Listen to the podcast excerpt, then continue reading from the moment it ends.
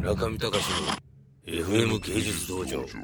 今日のゲストは批評家思想家の東博樹さん最近は小説家でしょうかいやいや、まあ、小説も一個書いてみたって感じです。あ、今日は。 1個ゃ。じゃなくて2個目じゃないですか何かありました詳しいですいやね。だから全部僕の仕事 に全部簡単ですよ本当に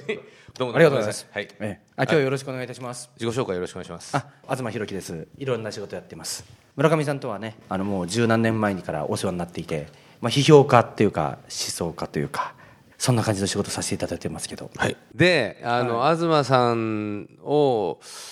えーの最近の仕事で、まあ、2回あの年末のコミケで出版されたのが同時なのかどうかわかんないですけど宇野さんが編集されてるファイナルクリティカルライド。のファイワナンルとクいリテワンとィカルライドが1個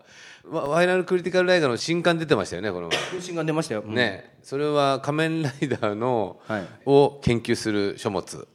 同仮時面ライダ誌ー研究する書物っていうか、一号はだから仮面ライダーを、についていろんな人が喋ってるっていう同人誌ですよね。はいはい、2号はどういうの2号は仮面ライダーの、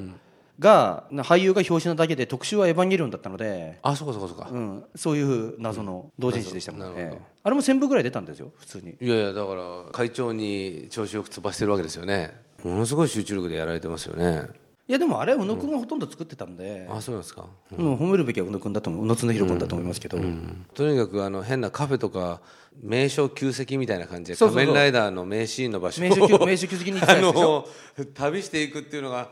あれ好評でしたよあれ好評でしたよいやわかりますけどコンセプトはわかるしわかるんだけどズバリはあっていう感じ以外ないもんいやだいなやってあれ大好評でしたよ大好評誰に今今今聖地巡礼はブームです からね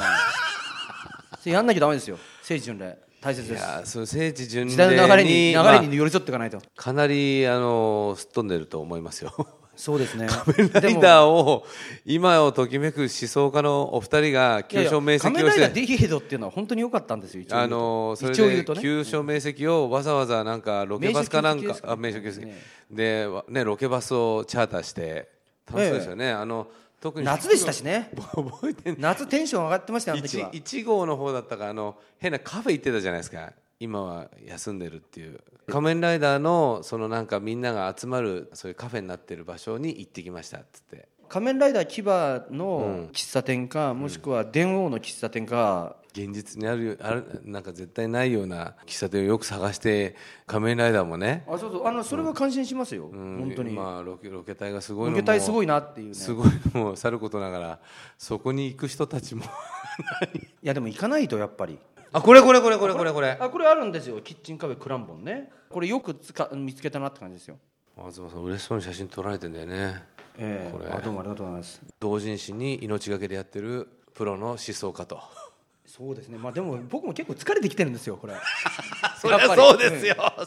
けどこれ1号出す時にすごい勢いでしたよ東さんいやそうなんですもういやもちろんそうなん ですけどあのもうすごかっただって俺もう全部ただだよ俺働いてんのこれなんであそこまでやってんのか全然わかんないよなってでその仮面ライダー前あの宇野さんとはい仮面ライダーの話してる時にあの東さんは仮面ライダー10年分を何日間で見たんでしたっけどうだったかな4か月ぐらいかな多分4ヶ月ぐら毎い日でも10年8年分ぐらいですそれって、毎日毎日見てたんでしょそれをそうだったんですよそう本当に大変でしたよね合宿みたいな感じでしたよありえないでしょそれ いやというかだから、あのなんかあの蔦屋の領収書とか妙に多い、多か ったんですよでそれはそのせいなんですけど、でもどっちかっていうと一番深刻な問題はだから映画とか全然見てなくて、あれなんで俺今年全然こんな映画見てないんだろうと仮面ライダーのせいなんですよ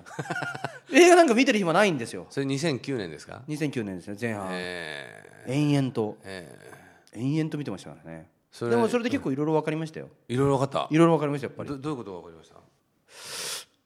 確かにどういうことかって言われると仮面ライダーの名前いっぱい覚えましたよね、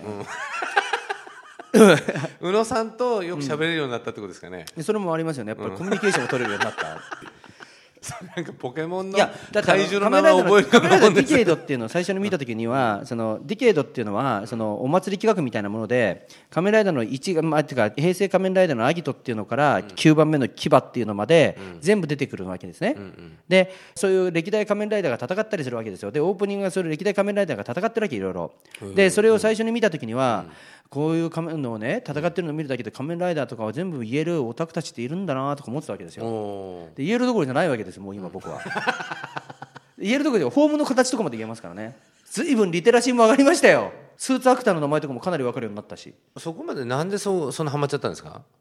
ただまあ一応一応言っておくとそのディケイドっていうのはやっぱり非常に批評性が高い作品で僕が見て喜びそうなというか、まあつまり一種1から9までの仮面ライダーに対するメタ仮面ライダーみたいになってるわけですね、だって1から9までの人たちが全部で戦うんだから、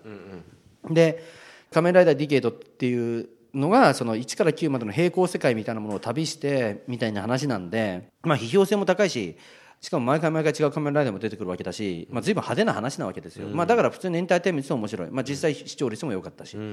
で、まあ、それを見ているとそのやっぱりもともとのオリジナルのやつも見たくなるああオリジナルのやつを見ると仮面ライダーの歴史っていうのがやっぱり発展してるってことが分かるわけですよ前の仮面ライダーでこういうふうに敵を設定しただから今回はこういう敵を設定するとかあの前はこういうヒーロー像だったから今回こういうヒーロー像をしてるっていう歴史の蓄積みたいなものがあるのが分かるんでおーえまあこれはなかなか楽しめるじゃないかとなるほどいう感じでまあ見ていったとディケードありきなんですねじゃあねそうですね僕ディケートから入ったからだからまあそういう意味で言うとそのなんていうか古くからのファンとかからしたら全然邪道みたいな話なんでしょうけどまあ僕は別に邪道でもいいのでそれで楽しませていただきましたねやっぱうん。村上隆の FM 芸術道場